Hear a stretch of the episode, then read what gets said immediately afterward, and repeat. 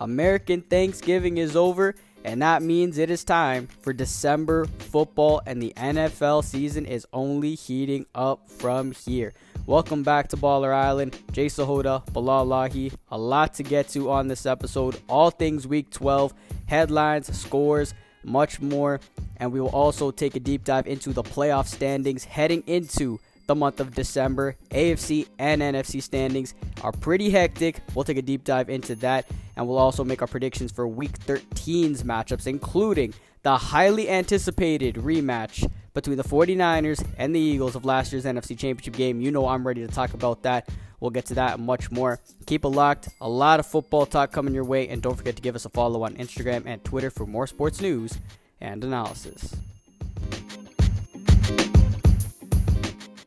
Welcome back, friends, to the island. American Thanksgiving in the books. A lot of headlines to get to.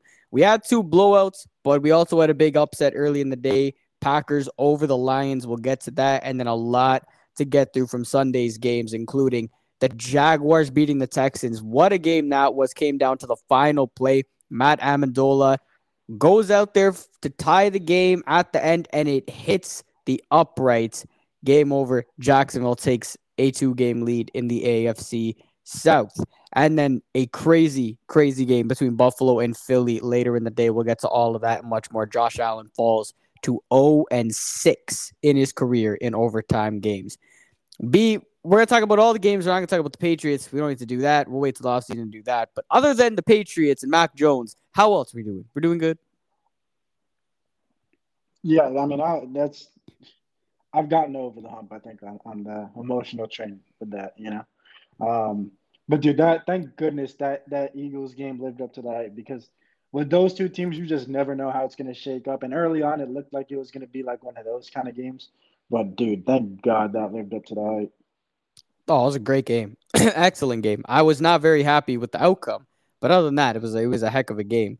Buffalo, man, I needed either them or KC. I would have thought one of these two teams would have pulled through, and neither of them could pull through against these damn Eagles. So I guess the Niners are just going to have to do it themselves this weekend, because somebody got to beat these dudes.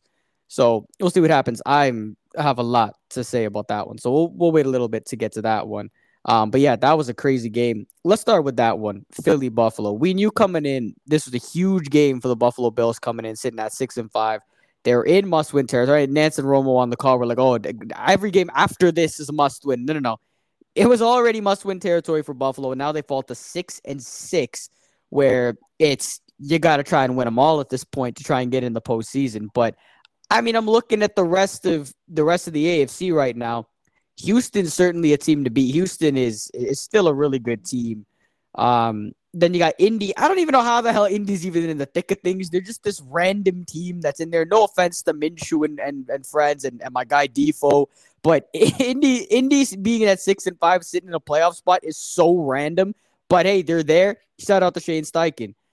Then you got Denver, who's on a freaking roll right now. And I'll tell you what's hurting Buffalo: that stupid Monday night loss at home to Denver. If I'm a Buffalo fan, I am praying that loss is not the reason that keeps them on the outside looking in come January. Yeah, for me, Buffalo, it's just like they've had so many random losses like that Broncos one, just shooting themselves in the foot, it feels like, all year.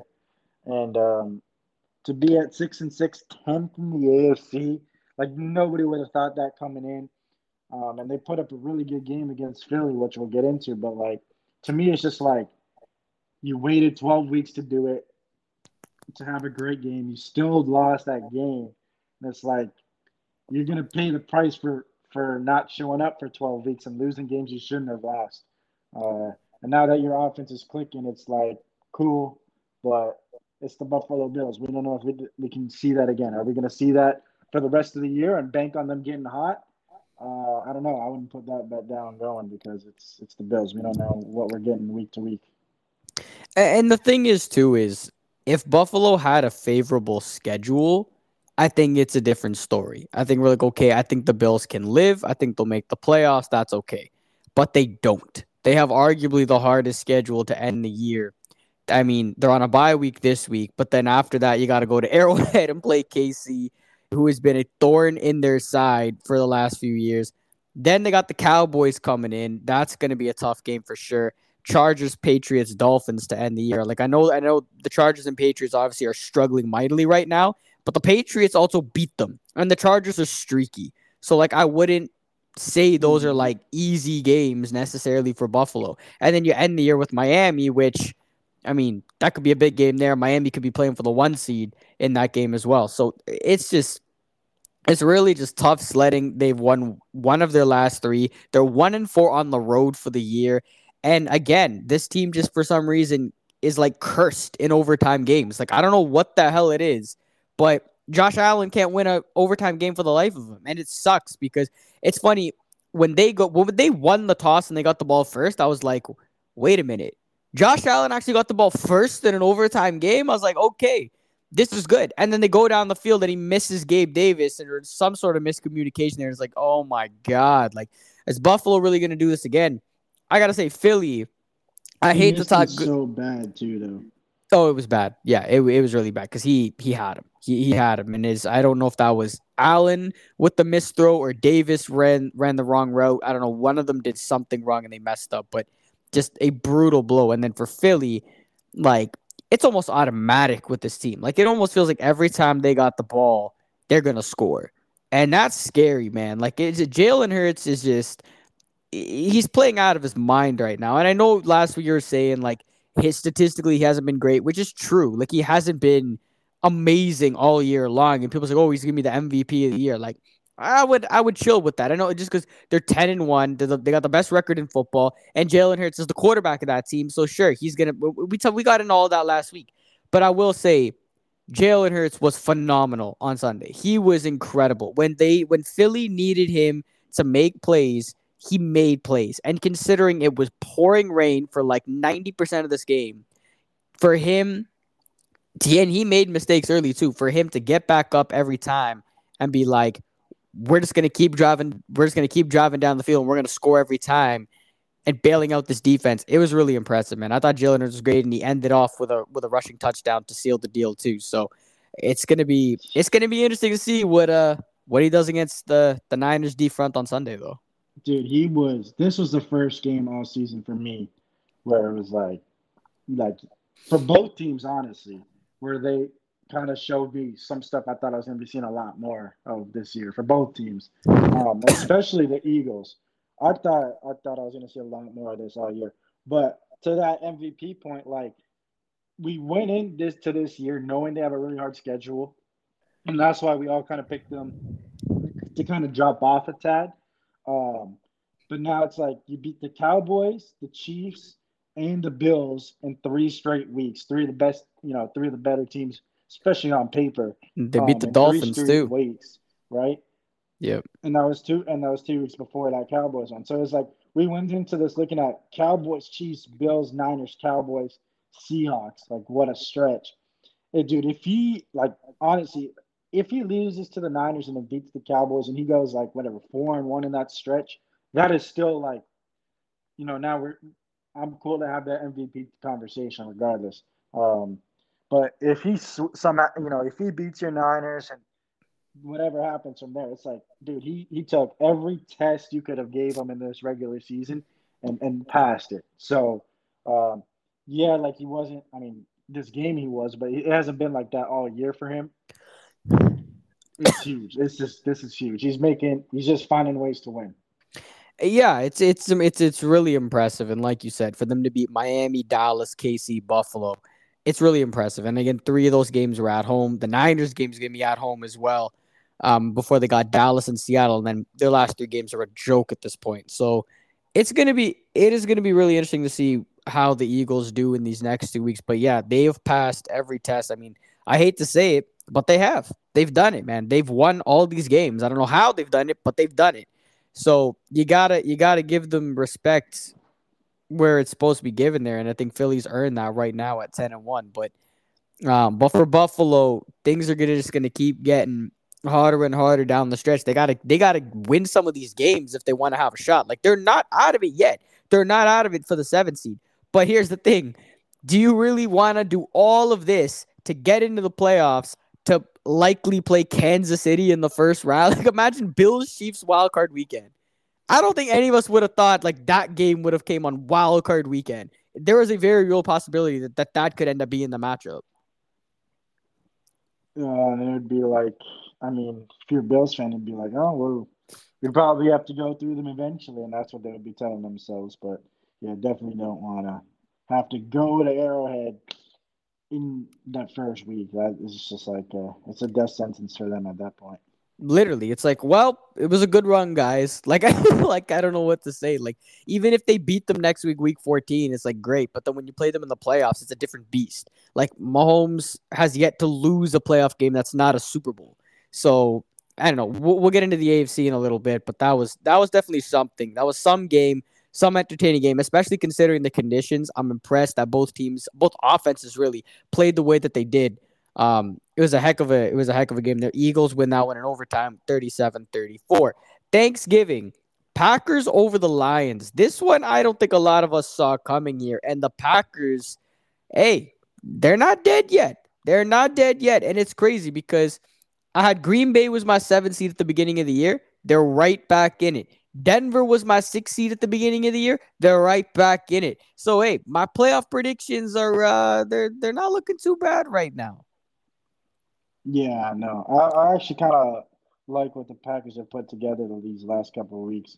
I think I don't really know how they're pulling out these wins. I think it's just like a kind of a they've gotten like just the right kind of weeks on both of these teams as well. I don't know what's going on, but they won the games. This tells me more about the Lions, to be honest, because the Lions didn't play at all well the week before this against Chicago. That game they should have lost. This game also played awful in this game, and I feel like, remember last week when we were talking about, is this Jared Goff gonna come back? And it's like, you know, this kind of These are the games you got to win. So if I'm Detroit, I'm kind of like, oh my God, don't tell me this is a trend here.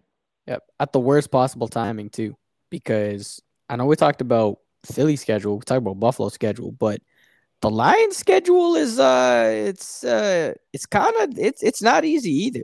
They got the Saints at the Superdome this weekend. Then they got to go on the road to Chicago, which the Bears are proving they're not good, but they're definitely not an easy out at this point. They got Denver, who's red hot. They got the Vikings twice, and then they got to go to Jerry World and play the Cowboys on week 17. So the Lions, they got a tough stretch coming up in December, and like you just mentioned, they're not playing the best of football right now. Goff's turning it over. They're not running the ball as well as they're accustomed to, but they're still kind of running the ball decently. Amon-Ra's still doing his thing. The defense is kind of struggling. As for Green Bay, I agree. I don't really know how they're doing it with the cast of characters that they have, but Jordan Love is like, just the thing with him has been consistency. He has not been consistent week to week. One week you get Jordan Love who throws for 115 yards, a touchdown, 2 picks, and they lose a game 20-16. And you're like, oh, that was kind of ugly. Then you get a game like Thursday where he throws 268 for 3 touchdowns and no picks, and you're like, wow. And he makes some throws where geez, Jordan Love, this kid ain't bad. He's very streaky. And when Jordan Love plays like how he did Thursday, the Packers are pretty good. And the defense plays really good too. That is when the Packers actually look like a decent team. And them trying to get the 7th seed is not out of the cards right now because the Vikings proved this. They turned into a pumpkin last night, and the Packers are right there. The Rams are right there too, and the Packers have the head-to-head over the Rams. So that's not it over. The only thing here is for the Packers, they got to play Patrick Mahomes and the Chiefs on Sunday night this week. But then after that, Giants, Buccaneers, Panthers, Vikings, Bears. The Packers could do it. They could do it. They could get in at 9-8. Yeah, I think it's going to come down to those two matchups with that matchup with Minnesota towards the end of the year. Yep. I hope, man. Minnesota's kind of dropped the ball the last 2 weeks, 2 games that I think they should have won. But it's like, I hope that's not it. The Josh Dobbs experience is over because that was a cool story. Oh, man. Josh Dobbs has been, we've been talking about the last 3 weeks, has been an incredible story. But last night was an atrocity. Like, last night, you lose a game 12-10 at home. Like, why couldn't I get this version of the Vikings on Monday night when they played the Niners? Like, why did I have to get Kirk Cousins has to play like friggin' like Aaron Rodgers? Like, why? Four turnovers against that Bears defense. Four interceptions against that Bears defense. Like that. Like I don't even know how you managed to do that. Like the Bears defense is not good. They're not good, and yet Dobbs still managed to turn the ball over four times and lose the game 12-10. The good news for the Vikings is it's not like their season's over. They're 6-6. They still hold the 7th seed in the NFC, but Kevin O'Connell has got some decisions to make here. And do you stick with Dobbs? Do you move on? Like, I don't really know what they do here. And I think Dobbs has done enough to keep his job. Yeah, I do think he's done enough to keep his job right now. And it's tough. They lost a game to Denver by 1 point. They lose a game to the Bears by 2 points. That's brutal. Like, absolutely brutal. They got the Raiders, Bengals, Lions, Packers, Lions. I think it's going to come down to those 2 games against the Lions, man, are going to be huge. Huge down the stretch. You got to win one of those. Because I'll tell you what, here, Minnesota is in it for the 7th seed. And I'm not saying, like, the Lions are – it is still the NFC North to lose. However, if the Lions slip up again on Sunday at New Orleans, they would hold a 2-game lead on the Vikings, and the Lions still have to play the Vikings twice. So if I'm the Vikings, I am rooting heavily for the Saints right now because all of a sudden I'm like, wait a second. We're trying to fight for the 7th seed. All of a sudden, we are not out of it for the division. So that Lions-Saints game is another huge one on Sunday in the NFC. But I do think the Vikings should stick with Dobbs right now. I know last night was awful, but I would still stick with them. I think he's done enough to earn that at this point.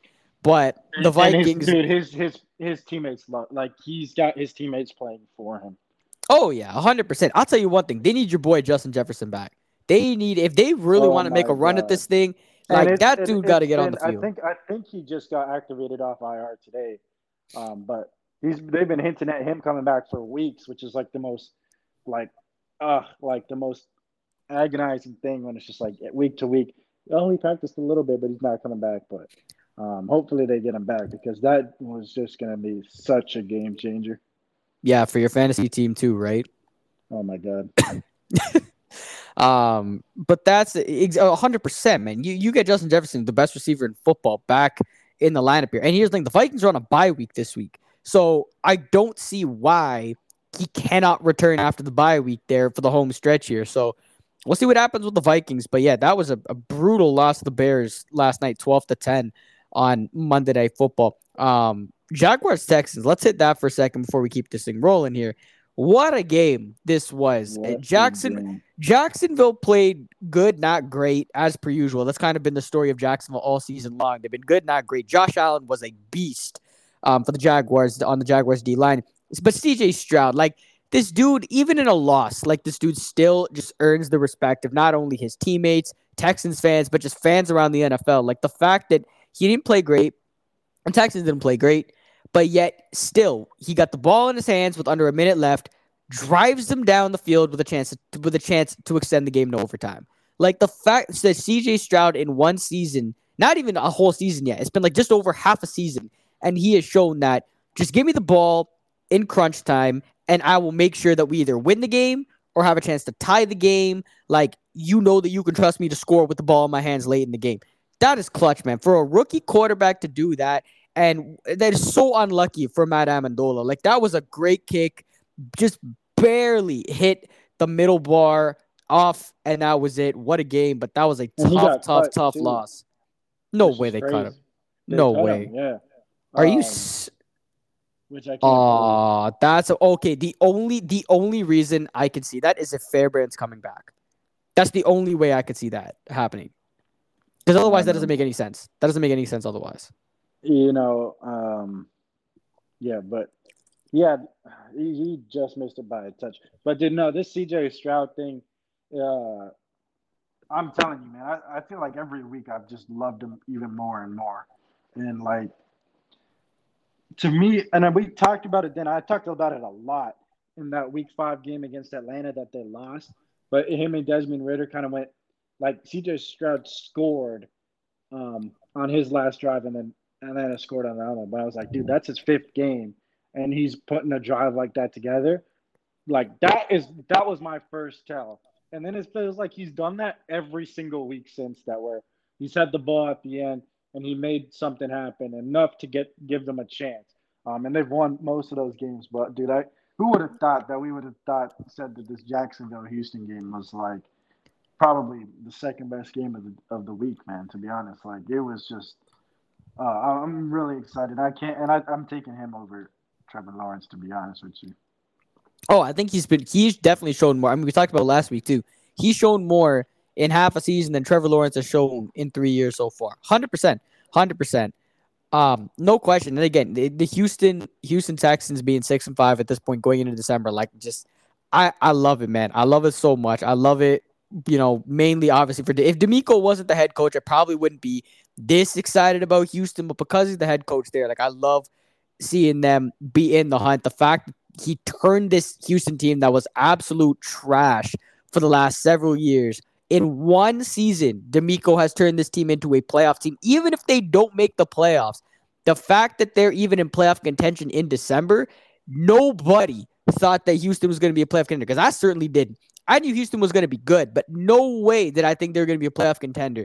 The fact that DeMeco's done that, if they make the playoffs, I know we're going to have this conversation closer into January, but he's my coach of the year, man. Like, there's no way, like, this Texans team, nobody thought that they had a shot. If they make the playoffs over Buffalo, like, that's a big deal. And they got a big game against Denver on Sunday. That's going to be a good football game. Denver is red hot. And you know what? Sean Payton ain't going to win coach of the year because boy gave up 70 points early in the season. But I got to tell you, I apologize to Sean Payton. I think we both need to at least apologize to him here because we were lighting this dude up early in the season. What is he doing? And the Broncos finally got it right.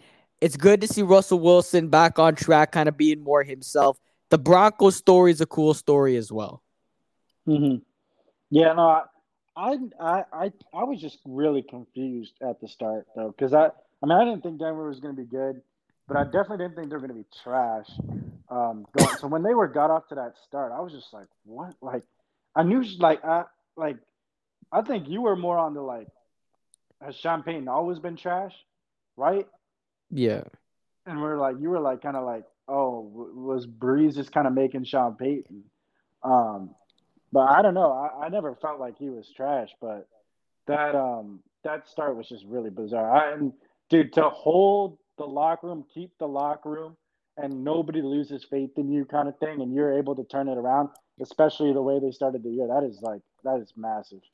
You know what just came to mind, B, what this reminds me of is, remember when Brian Flores took over for the Dolphins and their first two games of the season, they lost like 59-3, and the second game they lost like 45-6 or something, and we're like, what the hell is going on with this Dolphins team? And then like 3 weeks later, they ripped off like six in a row and they were like 6-7 and thing. That's kind of what this reminds me of. It's very similar to that. We're like early in the year, you're like, what the hell is going on here? And then all of a sudden something just clicked and they're just playing their hearts out. The only difference here is that Miami team was scrambling to get back to 500 and was close. They were in playoff contention late, but it was a hard chance. Denver is right in the thick of things right now. They are tied for that 7 seed right now. And I got to say, Pittsburgh, I know they're 7-4. Their defense is keeping them alive. Same with Cleveland, like both of them. Pittsburgh and Cleveland, their defenses are keeping them afloat right now. But either of those teams could fall flat at any point. And the Broncos now have a head-to-head on Cleveland. So this is not out of the cards yet, man. And the Indy still needs to play Pittsburgh. Denver's playing Houston on Sunday. Like, there is so much still to be sorted out in this AFC. It's crazy. Yeah, that's why this win on honestly it was a very surprising win. I didn't think they were going to beat up on the Browns like that. Yeah. And talking about, you know, those two teams are going to be in the mix of it towards the end. So having this win is huge.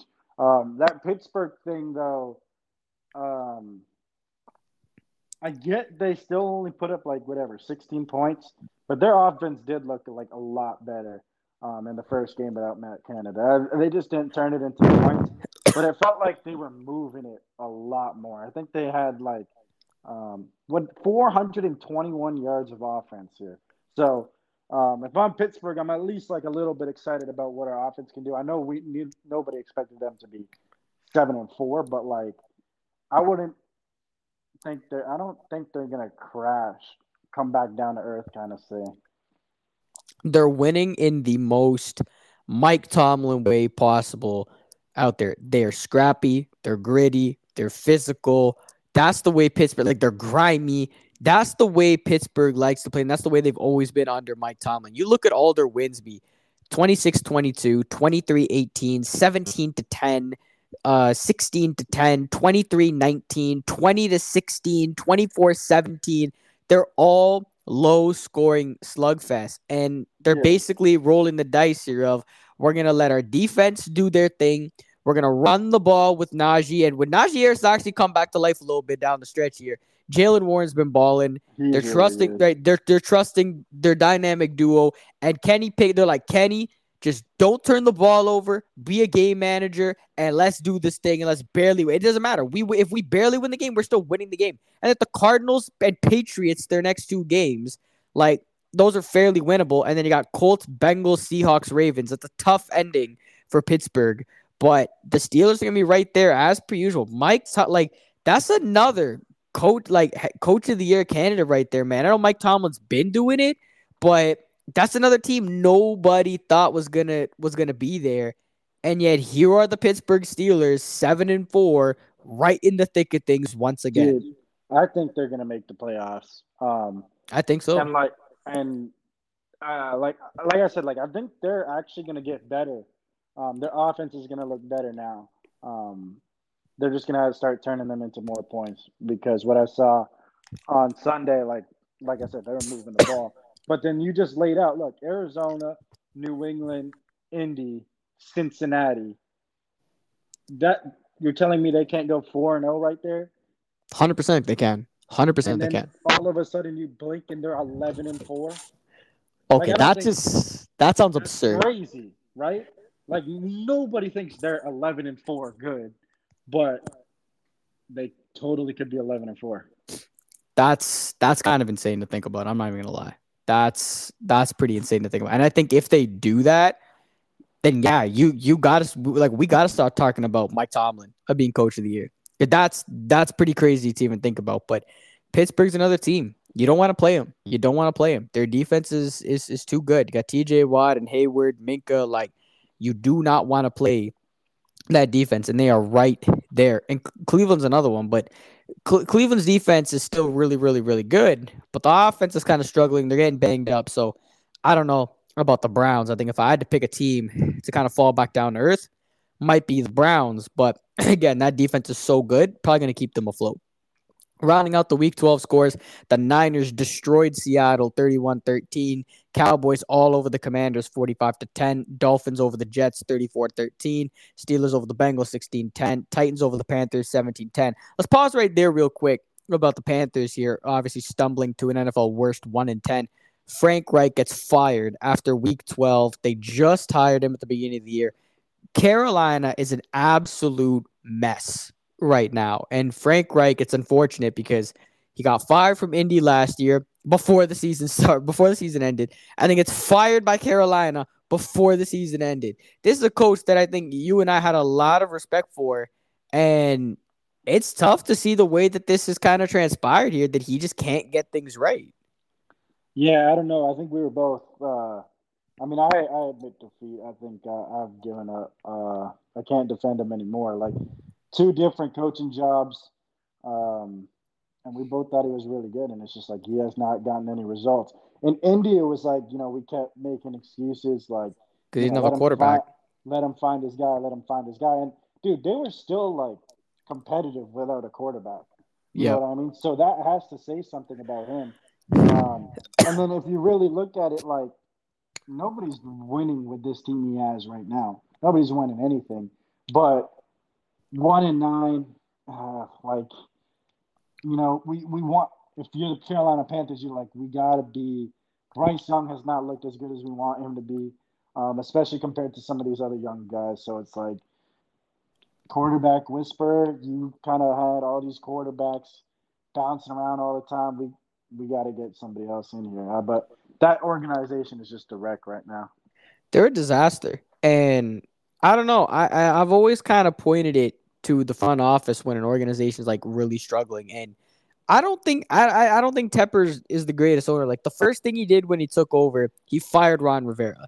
I didn't like that in the beginning. And I know Ron Rivera hasn't been great in Washington, but again, the Commanders aren't exactly the greatest organization as a whole either. So firing Ron Rivera, who is probably one of, if not the winningest coach in Carolina, I can't remember, it's either him or John Fox, it's one of them. Ron Rivera did a lot of winning, brought that team to a Super Bowl, and you just let him go for whatever reason. You brought in Matt Rule, that was a disaster. You bring in Frank Reich now, disaster. You go out, you try to get Bryce Young, disaster. Like, they can't get a quarterback. They trade for Sam Darnold. I don't know what, like... Didn't they trade, like... a lot for Bryce Young, yeah. 3 picks. No, they traded a lot for Bryce Young. But they traded a lot for Sam Darnold. They did that whole Teddy Bridgewater... Bridgewater was another one, yep. Right. They yep. did... they brought Cam Newton back at one point, which was just dumb. Like their coach and their quarterback duos is just like, it's like drawn from a deck of 52. Like it doesn't make any sense. There's no rhyme or reason to any of it, dude. Like you talk about, that's what makes a good team. It's like they haven't even been able to be competent at either one of those. Yeah, I feel like Ron Rivera never deserved to get fired in the first place.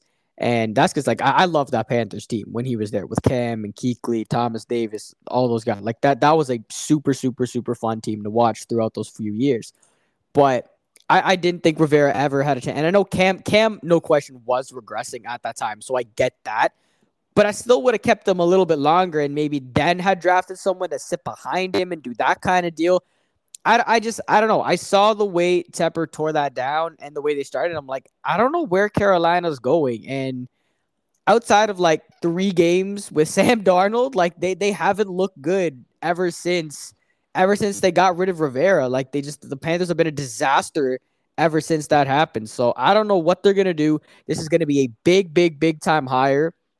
You put all your eggs in the Bryce Young. So whoever you're getting has got to be someone who is willing to work with Bryce Young and build around Bryce Young.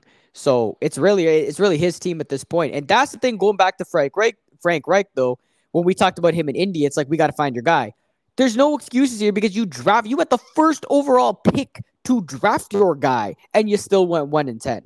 That's the part where I'm like, you can't really, there's no excuses. And the Indianapolis Colts, let's be real here, the Colts are doing just as good now without Frank Reich as they probably would have done with Frank Reich.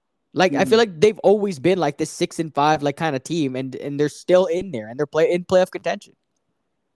Yeah, and it's they still have no quarterback. It's the same. It's the exact same run. It's the exact same run. Gotta put some respect on Gardner Minshew, man. He's getting it done. He's getting the job done. Yeah, but he's no different than any other quarterback. No, Frank Reich had. No. Not at all. But again, he's getting it done, and that's what I was thinking of the first. When Richardson went down, it was tough to watch. But I'm like, Minshew's no slouch, man.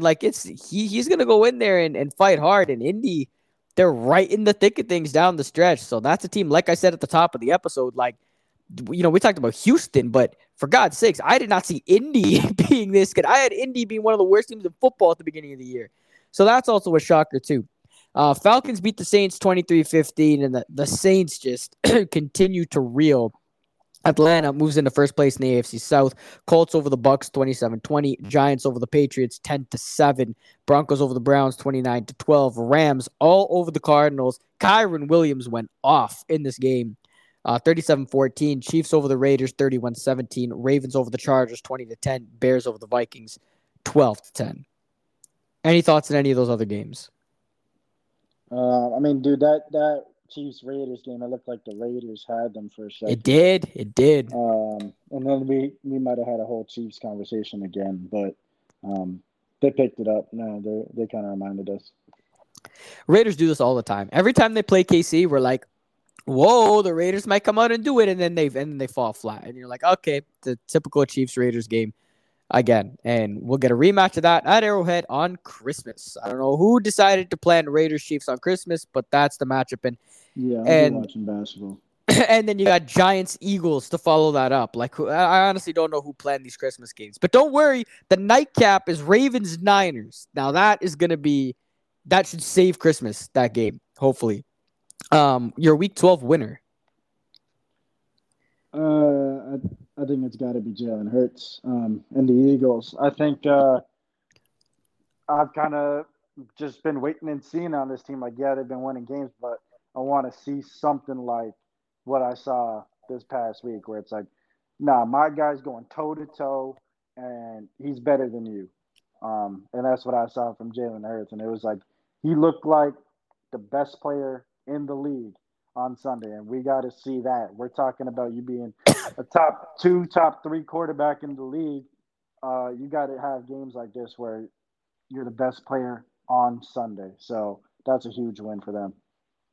My Week 12 winner, I'm going to go to the AFC West. I'm going to go to the winners of 5 straight, the Denver Broncos, as my Week 12 winner. This was a big one against Cleveland. And now Cleveland, they came in 7-3. They came in pretty good. This defense is really good. And Denver just manhandled them. This defense is playing good ball. Russell Wilson's playing good ball. Broncos go down the field in like the second possession and they score. It's really impressive what they've done, and they keep things rolling, and they got another huge game on Sunday. Denver's my Week 12 winner. I could have gone a few ways with this, but I think the Broncos have kind of earned that. Their Week 12 loser. I got the Saints. Oh, yeah. Dude, I mean, this is like – it's just – I didn't expect much from you, but, like, I expected this. Like, you got to win this game. Just such an ugly team, an ugly game, man. And now it's like you putting yourself, you're playing around, and you might not even win your division because of this kind of stuff. I would rather see the Falcons or the Baker-led Bucks in the postseason than the Saints. The Saints' offense is so bad. Like I've watched them a few times this season, and it's crazy because you've got Olave and Michael Thomas and Alvin Kamara. Yeah. You have guys that Taysom Hill, you have guys that you have weapons. But Derek Carr, man, we knew this conversation was going to come. We talked about it early in the season, and we're like, let's wait till later in the season to have this discussion on Derek Carr. And I haven't seen anything. I'm not going to lie to you. I haven't seen anything from Derek Carr where I'm like, yeah, this dude's the quarterback we thought he was going to be. It's like this Saints team should be so much better than 5-6 right now. This division is so bad. I wouldn't even say they're bad. They're just average. I think that's the best way to put it, because the Buccaneers are not bad. They're just average. Same with the Falcons. They're not a bad team, but they're average. And the same with the Saints. All 3 teams are just average. They're not bad, but they're not good. They're just there, and they're going to host the playoff game, which is just I don't know. But the winner is going to host the same as last year. The 8-9 Buccaneers hosted a playoff game last year. And guess what? We're going to run it back this year. But yeah, the Saints are a mess, man. My Week 12 loser, I hate to do it. I know we talked about it earlier, but Josh Dobbs. Anytime you're going to throw 4 interceptions to the Chicago Bears defense and lose 12-10, that is ugly. And Josh Dobbs has been on a roll right now, but that's a game you got to win. You have got to win that. You lost a brutal 1-point loss to Denver the week before. Turning the ball over 4 times, unacceptable. Josh Dobbs, my Week 12 loser. Let's start in the NFC here for the playoff standings, because we got to talk this Eagles-Niners game when we got to talk it now, because this is set up to be an absolutely insane game. I think you are matching up the 2 best teams in football right now, because when I watch the Philadelphia Eagles, I'm like, who the hell going to stop this team? And then you watch the Niners, and you're like, who the hell going to stop this team? Now you pin them against each other. We've been waiting for it to happen. We thought it was going to be in the championship game. Purdy gets knocked out. The Niners don't have a quarterback. They can't throw the ball. It's smoked. Now we finally get to see it. This is it. 1-on-1, Eagles-Niners. Here we go. I can't wait. Okay, so I think this is a bigger game for the Niners, to be honest. 100%. Even though I think the Niners are better, I think this is a game they need to win more. The Eagles were in the Super Bowl last year. They just beat, you know, a handful of really good teams already that we already know. We already said. And even if they drop this game, I still think they're going to get the 1 seed. So for the 49ers, it's like, here's our chance. Let's prove ourselves as the best team, make up some ground in this, you know, 1 seed chase. Because they haven't been to, like, this is a new cast. They haven't been there. Eagles were just there last year. They're kind of a little bit more secure for themselves. So I think this is a big, big game for your Niners. Oh, it's huge. It's friggin' huge. Like, it's not even a question here. Like, we know what happened last year, and everybody knows that. And you didn't have a quarterback. Now there are no excuses, right? Of course, bearing something else happens, which I swear to God, I hope nothing happens to either team, even Philly, man. Like, I don't want any BS happening here. I want this to be a fair game. I want this to be a good game. Like, I'm ready for it, and I can't wait to see what this Niners defense does against this Eagles offense, because they're hard to beat. And I hate the stupid push garbage as a lot of us do, but like, here's the deal: the Eagles are freaking good at it. They're literally unstoppable at it. So nobody else can do it. No one else can do it, and it's crazy. I can't even believe Buffalo couldn't do it, and they got the quarterback to do it in Josh Allen. But this year, like, the Niners, seeing this Niners D front, who's been insane coming off the bye week with Bosa and Chase Young, Javon Hargrave, and hey, this is a big game for Javon Hargrave going back to Philadelphia. Huge game for him. And you got Eric Armstead in there too. How can this defensive front stop this potent Eagles offense? And Charvarius Ward against A.J. Brown going to be a crazy matchup as well.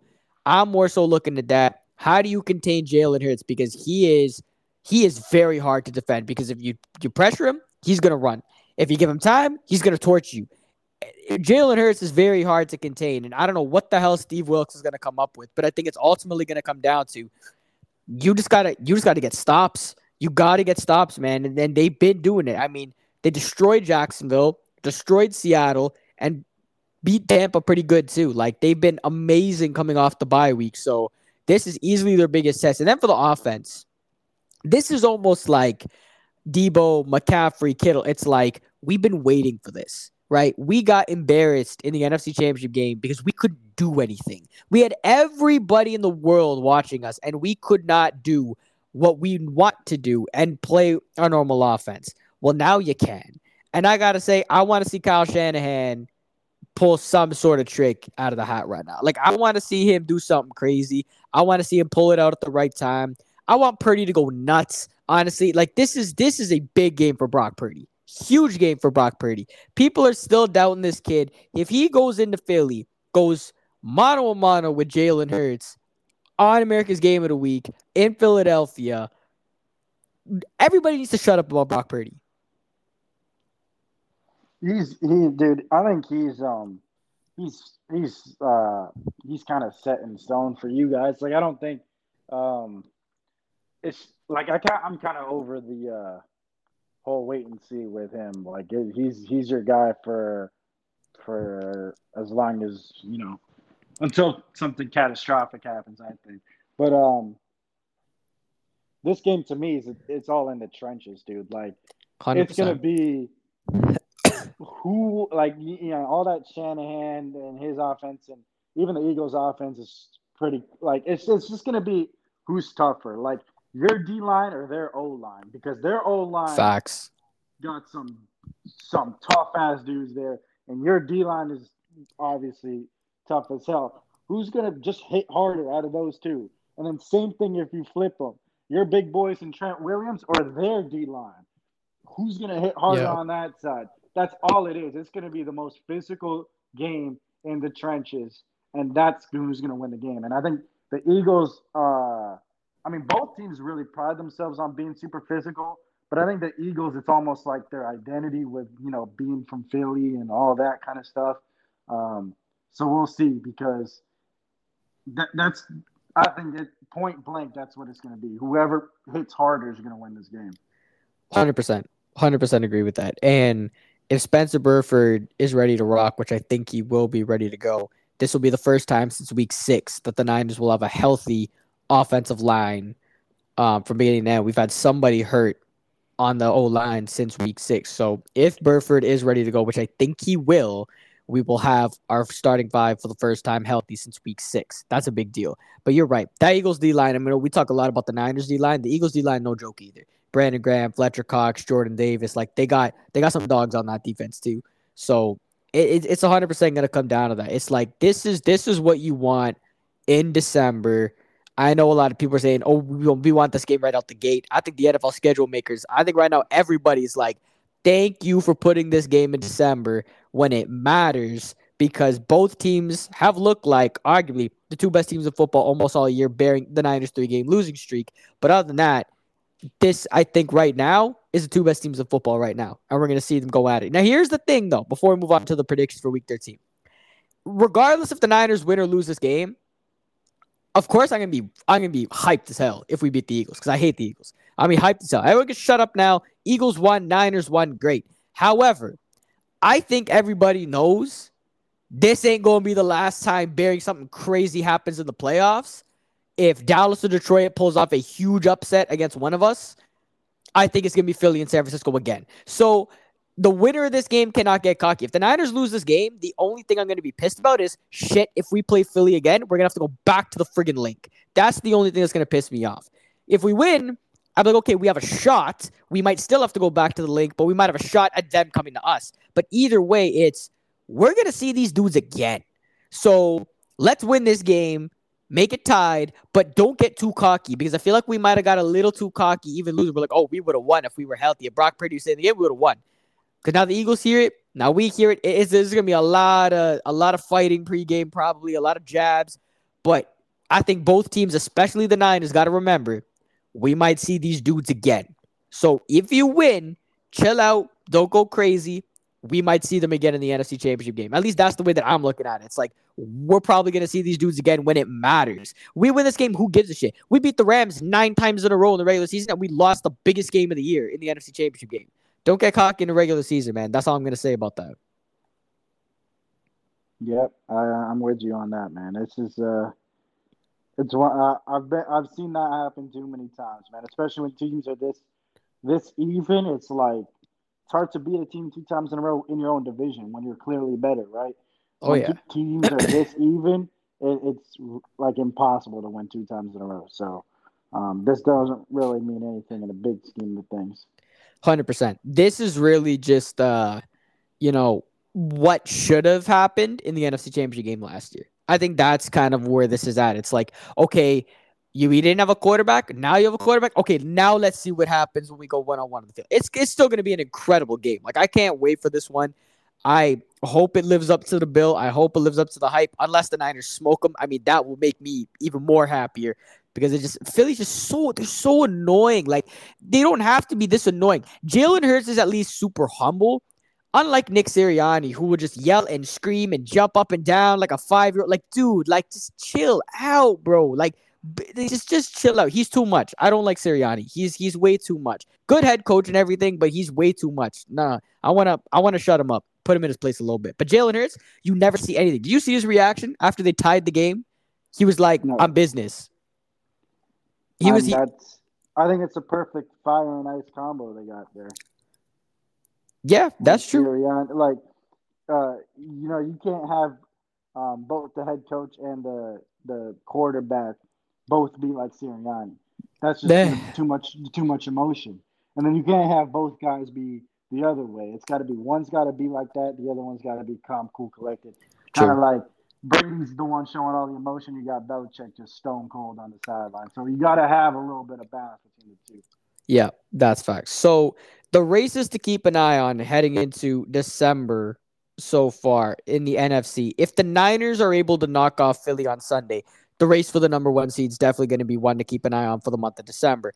But the wild card race is a little crazy because you got Seattle at 6-5, Minnesota at 6-5, Green Bay, Rams, Saints, all at 5-6. So there is a lot at stake there. I think the Cowboys are pretty much set in stone at 8-3. They are hoping that the Niners are able to knock off Philly, because if the Niners knock off Philly, the Cowboys, if they beat Seattle, they're now 1 game behind first place. So that Sunday night game, Week 14, is huge if that ends up happening. So a lot to play out in the NFC. And then in the AFC, we talked about it earlier.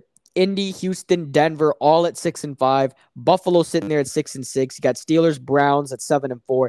But the race for the one seed in the AFC going to be nuts. Baltimore 9-3, KC 8-3, Jacksonville 8-3, Miami 8-3. Not every day you have all four division leaders tied with the same record.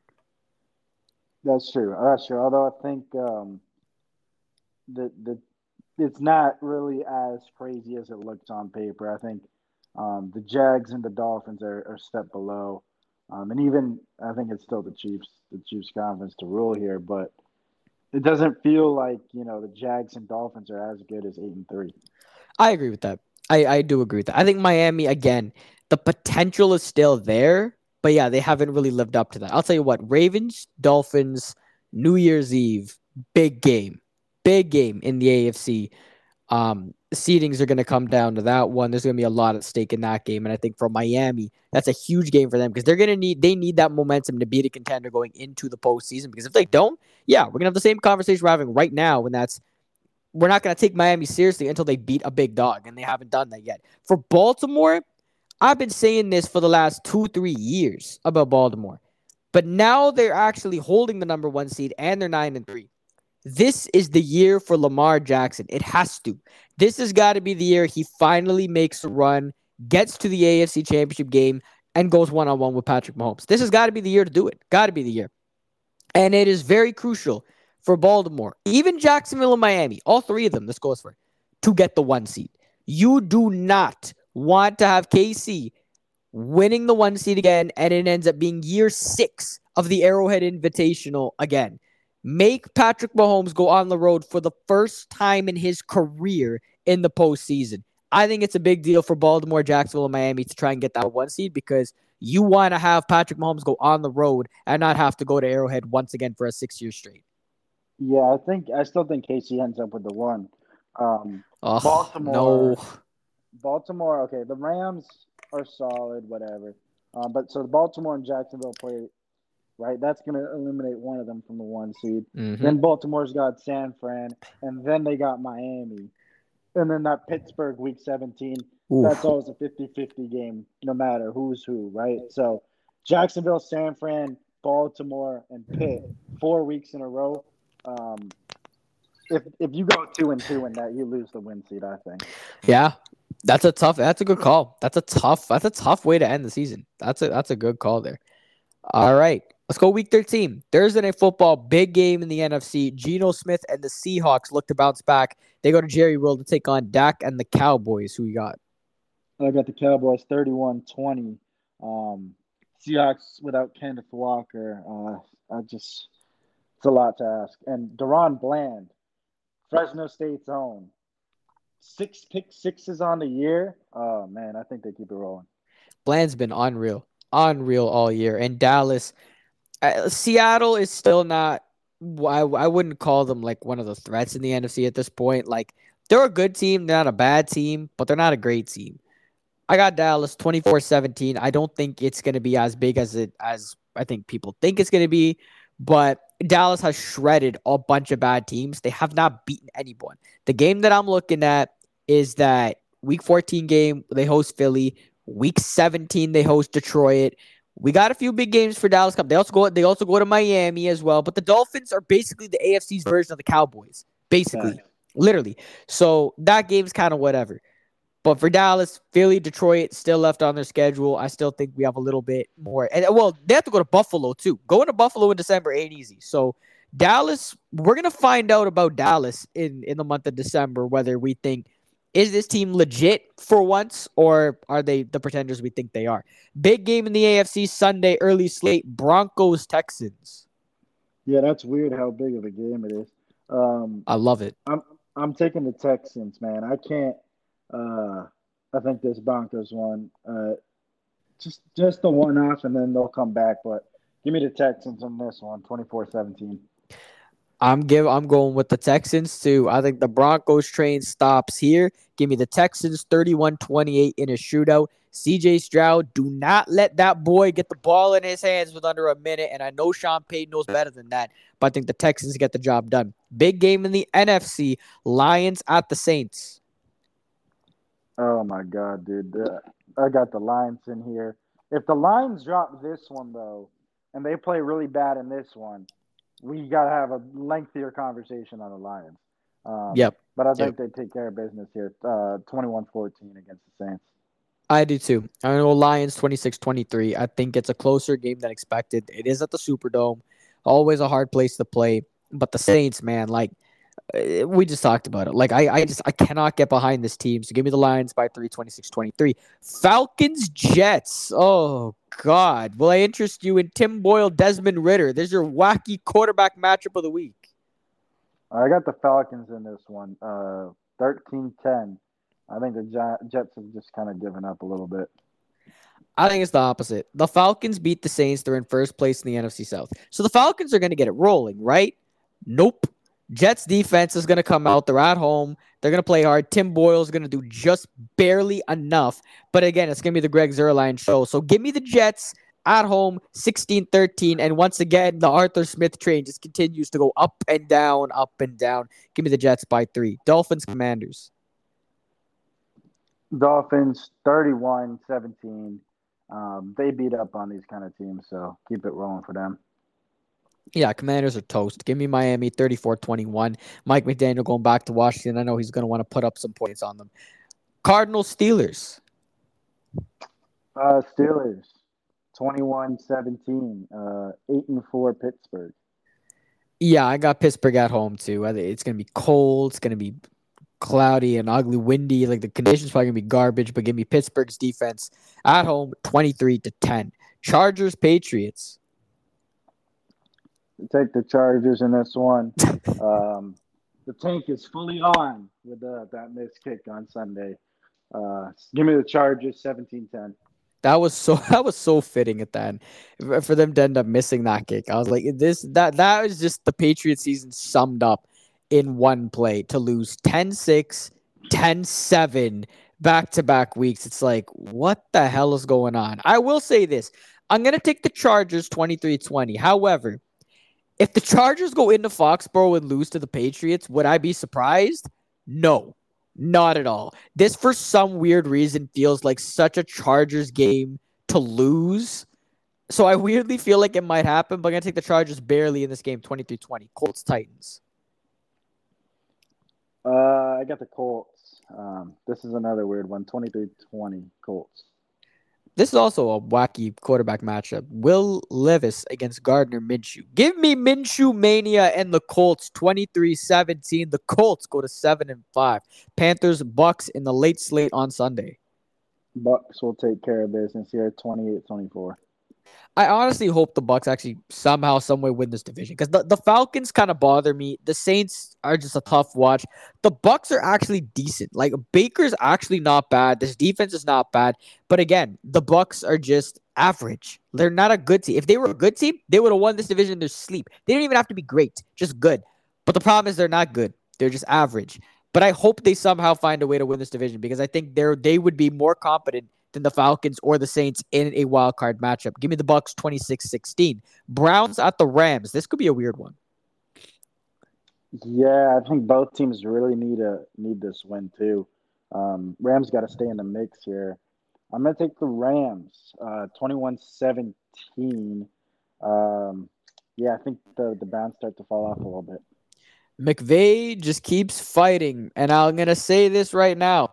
I don't want to see the Rams take on the Niners in a wild card matchup because if they sneak in at 7 and the Niners are at 2, oh, God, I would rather not see Sean McVay in the postseason. Please not. I hope the Rams lose, but I think the Rams keep fighting on here. I think the Rams over the Browns 20-17, which brings us to the game. Niners, Eagles, here we go. I got Philly. Oh, boo. 31. And I don't know. I think they're just too hot right now. 34-31 Philly. I've never been more disappointed and disgusted on this podcast. Of course I'm going with the Niners. What the hell? Who the hell thinks I'm going to take Philly in this game? Niners, 28-24. That's it. I don't want to hear this anymore. And I'm not going to come on here next week and be like, oh, we beat Philly. The only thing I'm going to say is, we finally beat you, so you guys can shut up now and all this nonsense. But like I said before, We still are probably going to have to play them again, but no, I want to shut these guys up. They're annoying. Sirianni keeps talking. This Eagles fans keep talking. It's Hassan Reddick. Oh, God. They honestly give me the ick, this team. Give me the Niners, 28-24. Chiefs-Packers Sunday night at Lambeau. Chiefs, I don't think the Packers are – unless somehow, you know, they just – got that magic power, and the Chiefs turned to have a pretty bad game, but I got the Chiefs in this one. Take care of business, 31-14. Really? I think the Chiefs take care of business too, but I think it's a little closer than that. Give me the Chiefs 24-21. I think at Lambeau, in the elements, prime time, Packers will fight hard. Like, the Chiefs haven't really done anything really. Like, they've blown anyone away right now. So, yeah, I still think the Chiefs, I agree with you. I still think they're the team to beat in the AFC. But I don't think they win this game handily. Give me the Chiefs by 3. Monday night, Bengals-Jags. This would have been a good game. Facts. Give me the Jags, 24-21. I think the Bengals still hang around in this, though. I think the Bengals will hang around for a bit, but they just I can't really see them doing much. Give me the Jaguars at home, 26-17. Yeah, this is the what-if bowl. If Joe Burrow was healthy in this game, oof, this would have been a good one on Monday night, but he's not. So, yeah, I'll take the Jaguars in that one. You got a lot of teams on a bye week this late in the season. Ravens, Bills, Bears, Raiders, Vikings, Giants, all on a bye week. Final thoughts, B. That's some good teams, too. Some major fantasy guys in some of those teams. Mm-hmm. Yeah, facts. Well, should be a good one. Big game, and I'm hoping the Niners are able to get this done. Should be a huge game at 4:25 on Sunday between the Niners and the Eagles. But some other big games, Broncos, Texans, Lions, Saints, Seahawks, Cowboys. A lot of good games on the slate. Enjoy another game, or another week of football, rather. Not much going on in the NBA world right now, is there? Oh, I guess we got the in-season tournament next week. Quarterfinals. Oh, yeah, let's go. Yeah, so... Guess we'll get on, talk about some of that seeding and some matchups on that next week. It is hard to get motivated to even talk about that. I'm not even gonna lie to you. Like, I don't even know who's in it. Like, who's even in it right now? Like, I actually don't even know. They're playing for it. They've been playing for it all season so far. So every Tuesdays and Fridays they have a tournament game. Yeah, so the Celtics right now are playing an in-season tournament game against the Chicago Bulls. And there's been some controversy with all this because there's point differential matters in this. So teams are up 20 and like still scoring, and players are getting pissed at them, and there's getting some beefs in here. Like, DeRozan got ejected the other day. I forgot who they're playing against, but yeah, I think it was against the Raptors, actually. Yeah, it was against the Raptors. Yes, somebody on the Raptors it was. Took an extra shot, and then DeRozan got pissed. So, yeah, I don't know. I don't really know how I feel about it. And I don't know. So hopefully the actual tournament style kind of is a little fun, but this has not been it so far. Yeah. So the Lakers are through at 4-0. The Pelicans are in the lead at 3-1. The Kings are in the lead at 3-1. The Pacers are through at 4-0. The Bucks are unbeaten. The Magic are sitting at 3-1. So I don't know. This could be an opportunity for some teams who probably aren't going to make much noise in the playoffs. You know, get an opportunity. It's to go out there and ball on a big stage. But I don't know. Guess we'll find out. We'll talk more about that next week. But that's a wrap for this episode of Ball Around. Don't forget to give us a follow on Instagram and Twitter for more sports news and analysis. And we'll see y'all next week.